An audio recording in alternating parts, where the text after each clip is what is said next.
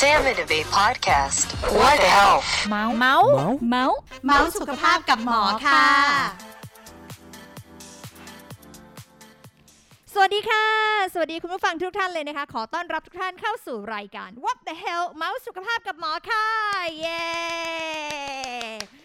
วันนี้นะจ๊ะ เราจะมาพูดคุยกันเกี่ยวกับเรื่องของสายกินสายกินนี่ขาดไม่ได้สายกินหยุดไม่ได้ เพราะว่า เราจะมารู้กันว่า ณวันนี้เนี่ยเราเป็นโรคหรือเปล่า เฮ้ยยังไง กินแล้วเป็นโรคยังไง เพราะว่ามันมีโรคโรคหนึ่งจ้ะเขาเรียกว่า โรคกินไม่หยุดเฮ้ยมีจริง โอ้แม่เจ้า อะงั้นเดี๋ยวเรามาพูดคุยกันดีกว่าค่ะว่าโรคกินไม่หยุดมันคืออะไรและ มันมีจริง ๆ ใช่ไหมนะคะ ซึ่งวันนี้เรามีคุณหมอสุดหล่อนะคะที่จะมาพูดคุยกันเกี่ยวกับเรื่องนี้ ขอเสียงปรบมือต้อนรับนายแพทย์โยธิน เชษฐวิชัย แพทย์ผู้เชี่ยวชาญด้าน จิตเวชศาสตร์ โรงพยาบาล สมิติเวชสุขุมวิทสวัสดีค่ะ สวัสดีครับ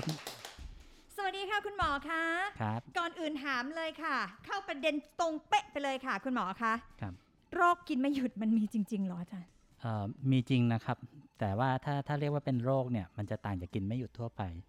นะครับก็คือสมมุติว่าเรากินอาหารที่อร่อยเนี่ยแล้วเราอิ่มแล้วเรารู้สึกพอใจเนี่ยอันนี้ก็คือไม่ใช่โรคนะครับหรือว่าเราอิ่มแล้วเรายังอยากจะกินต่ออีกสักนิดนึงเนี่ยก็ยังไม่ใช่โรคแต่ที่ว่ามันเป็นโรคเนี่ยก็คือหนึ่ง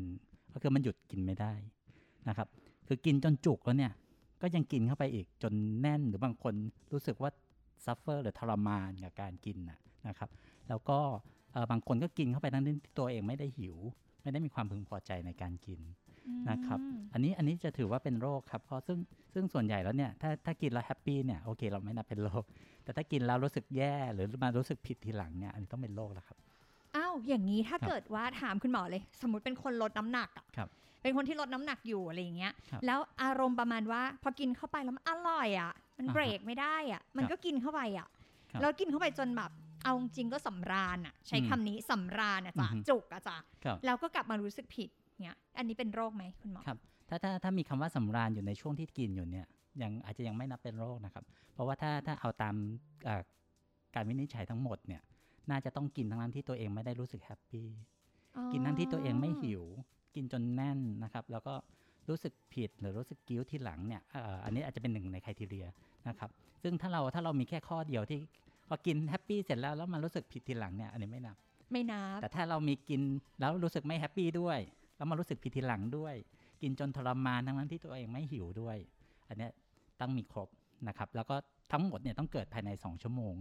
ที่กินอย่างรวดเร็วกว่าคนปกติ กินเร็วด้วยหอกินคุณหมอเร็วกินเยอะกว่าปกติที่เราเคยกินนะครับ เราถึงใช้คำว่า binge ที่แปลว่าเออยัดเข้าไปนะครับอ่าครับ อันนี้ถึงถึงถือว่าเป็นโรค เพราะฉะนั้นถ้าถ้ามีเรื่องเดียว เช่น กินไปแล้วเหลือเออแค่ความรู้สึกผิดทีหลังเนี่ย เรื่องเดียวเนี่ยอาจจะยังไม่นับอืมครับอะ งั้นอย่างนี้คุณหมอบัฟเฟ่อะอ่าฮะอะบุฟเฟ่ที่เรากินกันเนี่ยเราใช้ครัคำบบุฟเฟ่ก็ได้ครับบุฟเฟ่ที่เรากินกันนะมันเสียเงินแล้วไงคุณหมออือฮึมันจะต้องให้เต็มอะ มันต้องให้เปรมอะคุณหมอครับแล้วเวลาเรากินเข้าไปแล้วอะแล้วมันก็จะแบบโอ๊ยอันนั้นก็อร่อย อันนี้อืมก็อร่อย อันนั้นก็อร่อย อันนี้ก็อร่อย แล้วกินเข้าไปเรื่อยๆเรื่อยๆจนแบบจุกแล้วอะครับแต่ก็ยังอยากอีกอยากอีกอยากอีกเงี้ยอือฮึอันนี้ใช่ไหมอยู่ในอยู่ในคุณทีเรียไหมหรือว่าก็ก็ถ้านับถ้านับก็อาจจะใกล้ๆครบนะครับก็คือมีกินทั้งนั้นที่ตัวเองจุกแน่นแล้วเนี่ยนะครับแล้วก็อาจจะไม่ได้หิวต่อแล้ว แต่ยังกินเข้าไปนะครับแล้วก็รู้สึกผิดทีหลังอาจจะครบ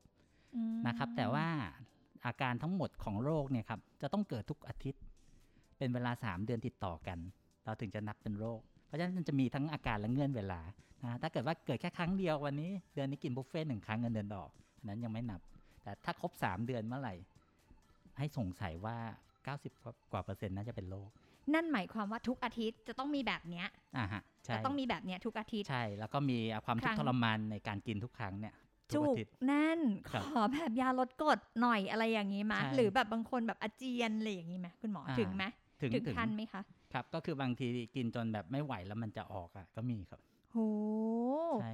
แต่อันนี้น่ากลัวอันอันนี้อันนี้ก็คือถ้าถ้าแบบเป็นอาทิตย์อาทิตย์เดียวแล้วก็สัก3ามสี่เดือนมีครั้งหนึงอันนี้ก็ยังไม่นับนะครับอ๋อครับ ก็คือต้องดูความถี่แหละถูกต้องว่าถ้าเกิดว่าในหนึ่งเดือนคือต้องอาทิตย์ละครั้งอ่าเอาอย่างนี้เนาะเรามองกันง่าย ๆ เลยใช่ถ้าในหนึ่งอาทิตย์อะเราต้องโดนอย่างเงี้ยสักครั้งหนึ่งอะที่ครับมันแบบอื้อหือถึงขั้นจุกสำราญเนี่ยมันต้องมีสักครั้งหนึ่งเนี่ยอือฮึแล้วทำอย่างเงี้ยติดต่อกัน 3 เดือนขึ้นสามไปเดือนติดกันให้มาหาคุณหมอได้เลยใช่น่าสงสัยนะครับไม่ต้องสงสัยหรอกถ้าขนาดนั้นนะให้มาหาคุณหมอได้เลยนะคะอะแล้วอย่างนี้อย่างนี้เขาเรียกว่าโรคกินไม่หยุดถูกไหมคะคุณหมอใช่ครับถูกต้องแล้วโรคกินไม่หยุดเนี่ยมันแบบ คือมันกินต้องกินต่อกันสองชั่วโมงเลยไหมหรือว่ากินเสร็จแล้วพัก แล้วกลับมากินใหม่แล้ส่ววนใหพัญ่กส่วนใหญ่ถ้าเป็น binge eating หรือโรคนี้เอ่อกินไม่หยุดเนี่ยต้องกินอัดติดต่อกันภายใน2ชั่วโมงฮะอัดติดต่อกันเลย คือเหมือนกับว่าบางทีมันจะมีเซนส์ของความหยุดไม่ได้อยู่คืออย่างเราไปกินบุฟเฟ่ต์ปกติเราอาจจะอิ่ม แล้วเราก็นั่งพักแป๊บหนึ่งแต่ถ้าเป็นโรคเนี่ยส่วนใหญ่นะครับ ส่วนใหญ่จะกินเข้าไปทั้งทั้งๆที่ตัวเองไม่ได้มี satisfy ไม่ได้มีความพึงพอใจอะไรแหละ อัดเข้าไปเรื่อยๆ ภายใน 2 ชั่วโมงนั้นอืมครับ อันนี้ถึงถึงถือว่าเป็นโรคก็คือแต่มันก็ไม่จะมี severity มีความรุนแรงของโรคต่างกัน บางคนเป็นน้อย ก็อาจจะอาจจะพ อจะยับยั้งได้นิดนึงนะครับ แต่เบรถ้ากได้เบรกได้ใช่เบรกตัวเองได้แหละ แต่ถ้าเป็นมากๆนี่คือไม่ไหวละเอออัดเข้าไปมาจเธอนบางจ้าทีมาเธอจ่าอย่างเงี้ยเนาะอ่าฮะบางทีอาจจะต้องไปเข้าห้องน้ำแทนอะไรอย่างโหเงี้ยครับเข้าใจครับแล้วมันมีสาเหตุมาจากอะไรอะคุณหมอความเครียดเหรอ หรือว่าครับมาจากสิ่งเร้าเหรอคะจริงๆความเครียดเป็นทริกเกอร์หนึ่งคือเป็นปัจจัยกระตุ้น แต่ว่าปัจจัยหลักๆเนี่ยอาจจะเกิดจากหลาย ๆ อย่างนะครับ อาจจะมีเรื่องของของ genetic มียีนบางตัวผิดปกติ นะครับมีประวัติครอบครัวที่มีโรคนี้หรือว่าเอ่ออาจจะมีเรื่องของรู้สึกมีการ fixation นะครับคือภาษาทางจิตเวชเนี่ยเราเรียกว่าอาจจะมีการติดอยู่ในช่วงระยะเวลาวัยนั้นนะครับอืมเช่นเราอ่ายกตัวอย่างของฟรอยด์จะมี oral phase ก็คือมี phase ของการติดอยู่ในการกินเนี่ยถ้าเด็กคนนั้นไม่ได้พัฒนาผ่าน phase การกิน ก็อาจจะยึดติดกับเรื่องกินนะครับ เพราะฉะนั้นถ้าดูเรื่องสาเหตุเนี่ยอาจจะมีหลาย ๆ ทฤษฎี อาจจะเป็นทั้งเรื่องของของเจเนติกเรื่องพันธุกรรม เรื่องของการเลี้ยงดู เรื่องของปัจจัยที่เจอมาในวัยเด็กนะครับ แต่ยังสรุปไม่ได้แน่ชัดครับ แต่เราพบว่าเอ่อโรคนี้เนี่ยมันมีสารเคมีบางตัวที่มันเปลี่ยนแปลงไปเช่นซีโรโทนินอืในสมองนะครับค่ะ อย่างนี้กินไม่หยุดอย่างนี้อ้วนไหมคุณหมออ่าส่วนใหญ่จะอ้วน แต่ตัวที่ที่คนที่ทานเข้าไปโดยกินไม่หยุดเนี่ยส่วนใหญ่มักจะทานเกินกว่าแคลอรี่ที่ต้องการจริง ๆ ในแต่ละวันค่ะนะครับแล้วก็อัดไปทีเดียวโดยที่ไม่ได้มีการ เอาออกในวิธีอื่น เหมือนโรคบูลิเมีย หรืออนอเร็กเซียนะครับถ้าถ้าบูลิเมียนี่ก็จะมีบางทีอาจจะไปล้วงคอออกนะครับหรือว่าอาจจะไปออกกำลังกายอย่างหนัก หรือกินยาถ่ายให้ให้ถ่ายออกมานะครับแต่ถ้าถ้าเป็น binge eating disorder เนี่ยคนไข้จะไม่ได้ทำแบบนั้น คือกินเข้าไปแล้วก็นั่งรู้สึกกิ้ว รู้สึกผิดกับตัวเอง แล้วก็ไปหาของกินต่อ อาจจะเอาของกินที่ซ่อนไว้เอามากินอะไรเงี้ยนะครับ ซึ่งก็ก็ suffer อยู่โอ้แต่ฟังเราเอาจริง ๆ ก็ครับ ตอนแรกนะคุณหมอครับต้องบอกแบบนี้ก่อนก่อนที่ฉันมาสัมภาษณ์คุณหมอดิฉันรู้สึกว่า เฮ้ยมันมันก็แบบธรรมดาเนาะแต่พอฟังคุณหมอแล้วเออมันมันเป็นความทรมานนะแล้วมันเป็นความแบบน่าสงสารตัวเองนะว่าตัวเองเบรกไม่ได้ด้วยใช่มันเบรกตัวเองไม่ได้ รู้สึกผิด แต่ก็เบรกที่จะหยุดกินไม่ได้ครับแล้วคนที่ไม่เข้าใจก็จะมาบอกว่า เอ้ย ก็ง่ายๆ แค่นี้ก็หยุดกินสิ ซึ่งมันมันเขาหยุดไม่ได้อะเออนะครับใช่เหมือนเหมือนคนที่คนที่เอ่อซึมเศร้าแล้วจะฆ่าตัวตายเนี่ย ก็เออไปหาวิธีอื่นสิ แต่เขาหยุดไม่ได้เข้า มันเป็นใจประมาณนั้นนะครับ เข้าใจเลยนี่จริงต้องใช้ความเข้าใจเขาเนาะใช่ครับ คืออยากอยากให้ทุกคนเข้าใจก่อนรอบข้างนะครับก็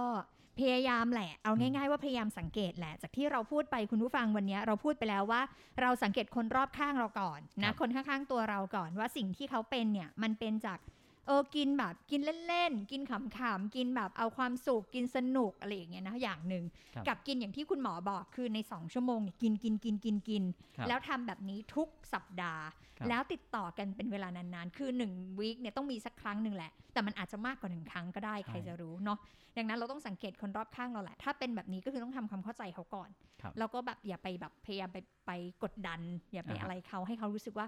มันยิ่งแย่นะเพราะจากฟังคุณหมอแล้วสภาพจิตใจเขาดูคงแย่อะครับถูกต้องฮะคือเขาก็อยากหยุดแหละครับ แต่เขาหยุดไม่ได้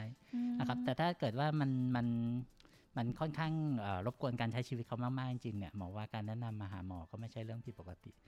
นะครับค่ะอะทีนี้มาถามคุณหมอถ้าครับเรามองแบบนี้ครัถ้าบพูดถึงเรื่องกินเร็วๆภายใน2ชั่วโมง แล้วนักกินล่ะพวกที่อืมแข่งกินล่ะคุณหมอโอ้มีโอกาสเป็นโรคแบบนี้ไหมอ่า คือนั้นอาจจะมีความเป็น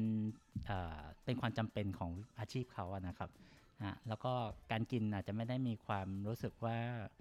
ว่าทุกข์ทรมานอะไรกับมันมากนะครับ ก็คือต้องต้องดูตามใครทีเรียนนี้ อาชีพนักกินก็อาจจะมีคนที่เป็นโรคนี้ได้เหมือนกันนะครับ แต่ว่าถ้าถ้าเขาไม่ได้มีอาการแบบนี้การกินของเขาไม่ได้เป็นการกินที่ถี่ทุกอาทิตย์ เป็นเวลา 3 เดือนติดกันเนี่ยด้วยความทุกข์ทรมานเนี่ยเอ่อก็อาจจะไม่ได้มี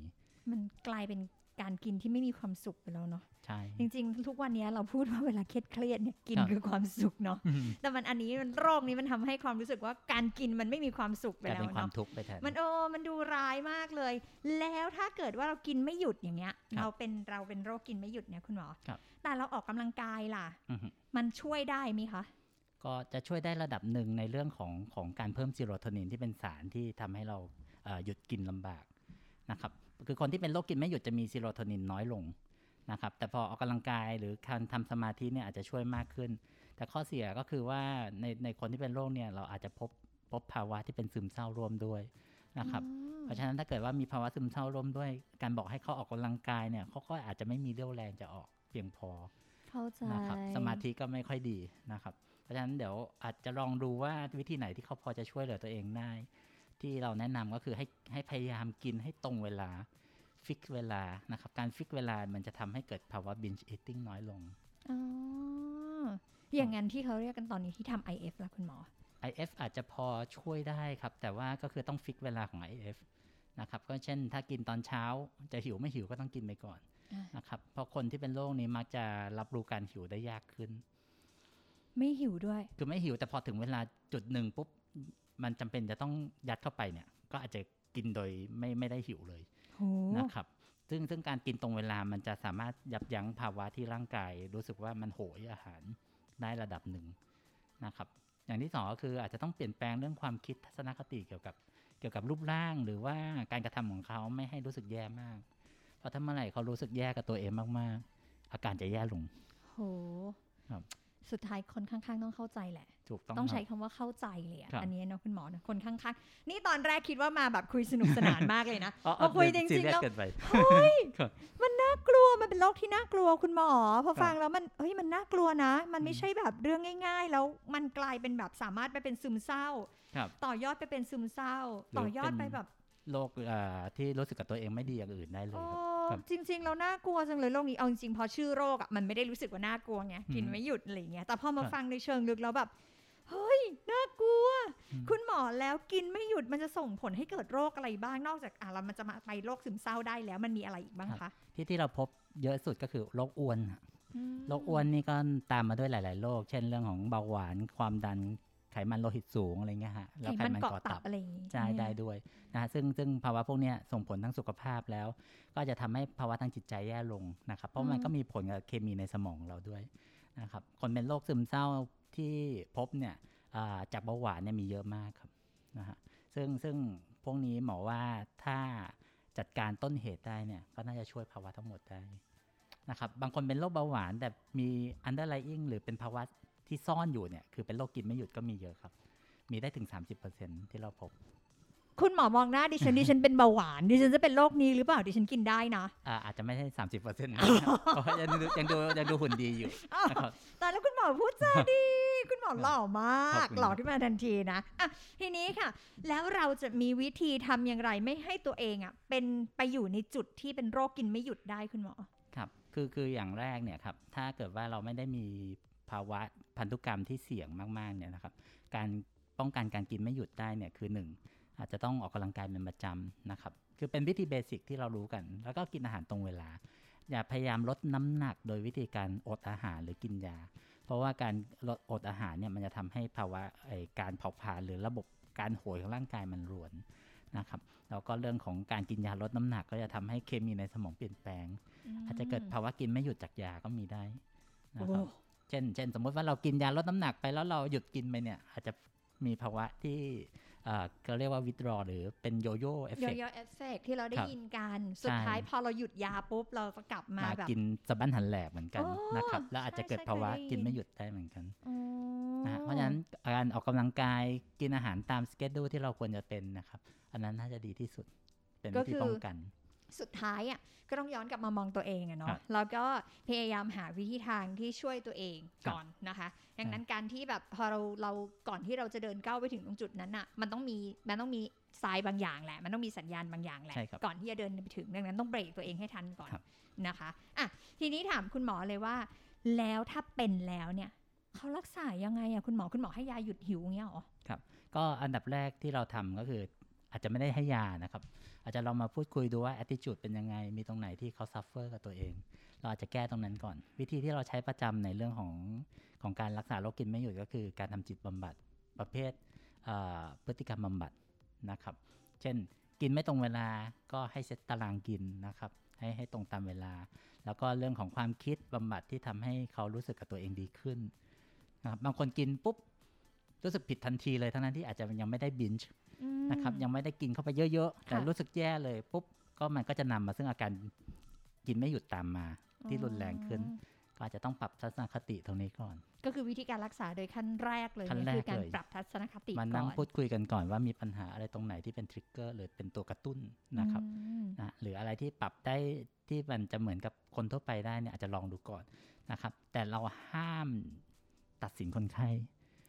นะครับว่าเอ้ยทำไมทำไม่ได้ทำไมทำอย่างนั้นไม่ได้ อันนี้คือวิธีที่ที่ถ้าเจอแบบนี้เนี่ยให้ถอยเลยฮะแต่ให้ว่าคนผิดให้ถอยเถอะ ใช่ใช่ใช่เนาะนะครับ ก็คือตัดสินคนไข้ปุ๊บหมอว่าแสดงว่าเราไม่เข้าใจเขาเราเอาตัวเราไปตัดสิน เนี่ยหนูชอบคำนี้นะครับคุณหมอมาก ๆ เลยคำว่าเข้าใจอะครับคือจริง ๆ มันไม่ได้ใช้กับเฉพาะแค่โรคนี้นะ มันโรคใช้กับการมีชีวิตอยู่อะ การครับหายใจ การดำรงชีวิตในทุก ๆ วันอะ มันต้องใช้ความเข้าใจครับ เนาะถ้าเกิดคนรอบข้างเข้าใจ และแม้กระทั่งตัวเราเองเราเข้าใจตัวเองอะอือฮึมันจะทำให้แบบทุกอย่างมันแบบมันดีเนาะคุณหมอเนาะใช่ครับ คุณหมอนี่เยี่ยมเลยอะนี่หล่ขออบคุณด้วยครับแล้วก็แบบว่ามีแบบคำคมด้วยนะคะอะทีนี้อยากจะให้คุณหมอวังนิดนึงสมมุติว่า ถ้าเกิดว่าเราปรับทัศนคติแล้วครับแล้วมันยังไม่ไม่ได้ล่ะคุณหมอครับมันก็มีไหมมีไหมคะ มีมีฮะ มีแบบที่มันเกี่ยวกับเรื่องของฮอร์โมนหรือว่าเกี่ยวกับสารเคมีในสมองโดยตรง ที่อ่าอาจจะต้องแก้ให้เขาก่อนนะครับ อันนี้ก็อาจจะใช้ยากลุ่มที่เรียกว่ายาแก้ซึมเศร้า หรือยาต้านซึมเศร้าเนี่ยเข้าไปช่วยปรับสมดุลในสมองไปอะเพิ่มนช่วยซีโรโทให้นินหิวได้เหรอคุณหมอบางบางตัวจะช่วยให้ให้หิวน้อยลงอ๋อ นะครับ หรืออาจจะทำให้การสนใจในอาหารเนี่ยลดลงได้ อะ คุณผู้นะครับฟังได้ยินแบบนี้แล้วนะจ๊ะ ไม่ใช่ไปหาซื้อยามาเองเพื่อจะมาใช้ลดความอ้วนไม่ใช่นะจ๊ะ คนละอย่างกันนะครับใช่ไหมคะ มันคนละอย่างกันนะ ต้องแอบบอกไว้ก่อน เพราะว่าสมัยนี้เนี่ยเวลาเราทานเข้าไปเราหุ่นไม่ดีเราอ้วนเราก็จะแบบพอได้ยินว่าอะไรใช้ลดน้ำหนักได้งดก็ซื้หิอวมาได้ทานเราก็จะไปซื้อมาทานอันตรายนะครับถูกนะคะ ดังนั้นเมื่ออา เริ่มแรกเลยในการรักษาคือปรับทัศนคติ หลังจากนั้นคือการให้ยาครับนะคะ บางเล็กน้อย แต่มันไม่ต้องมีผ่านไปจนถึงผ่าตรงผ่าตัดอะไรอย่างนี้ไหมคุณหมออะจริง ๆ การผ่าตัดจะช่วยได้ชั่วคราวครับคือเหมือนแก้ปัญหาเฉพาะหน้าในคนที่อยากลดน้ำหนักรวดเร็ว แต่ระยะยาวมันก็อาจจะไม่ได้ไม่ได้เปลี่ยนแปลงอะไร ถ้าพฤติกรรมเขายังทำเหมือนเดิมอาจจะกินกินตอนกลางคืนมื้อเดียว แล้วก็หยุดไม่กินตอนเช้ากลางวันแล้วก็เอ่ออดอาหารอะไรอย่างเงี้ยนะครับ ก็อาจจะกลับมาหิวอีกรอบหนึ่ง สุดท้ายก็ต้องย้อนกลับมาที่ทัศนคติแหละใช่ครับเพราะถ้าเกิดว่าเราไม่ปรับตัวเอง เราไม่ปรับทัศนคติ เราไม่ปรับ mindset เราอะ่ะอืมมันก็ไม่สามารถที่จะแบบเดินก้าวไปได้เนาะใช่คือครับการทำงานแบบเนี้ยทั้งการรักษาอะไรก็แล้วแต่เนี่ยมันต้องเป็นความร่วมมือกันระหว่างคนไข้กับแพทย์ถูกครับถ้าเกิดว่าเราเดินจับมือกันไปด้วยกันอะมันจะไปได้ถึงจุดมุ่งหมายที่แบบที่ค่อนข้างรวดเร็ว แต่ถ้าเกิด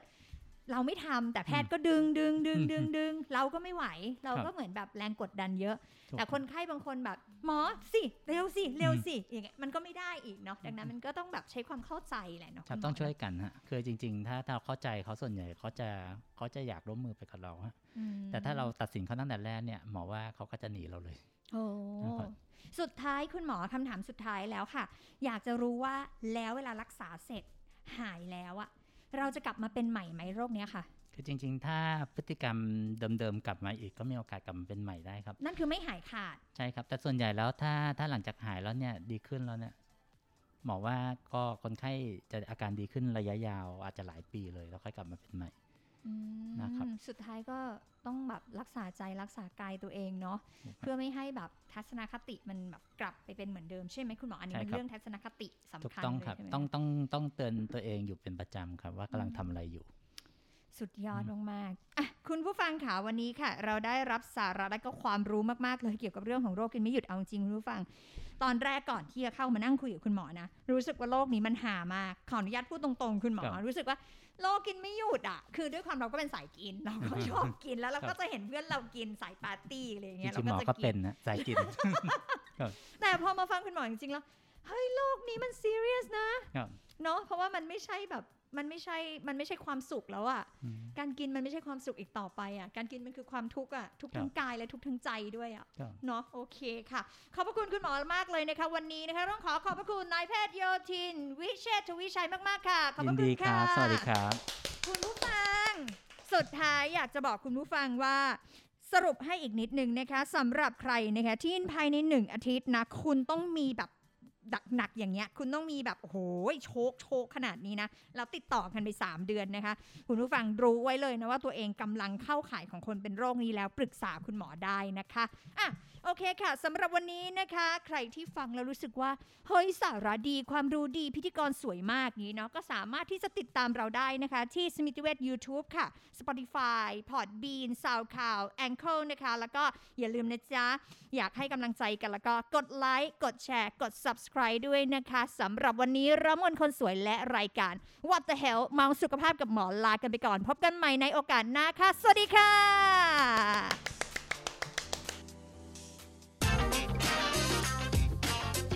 Salmon Debate Podcast. What the health? เมาเมาเมาเมาส์สุขภาพกับหมอค่ะ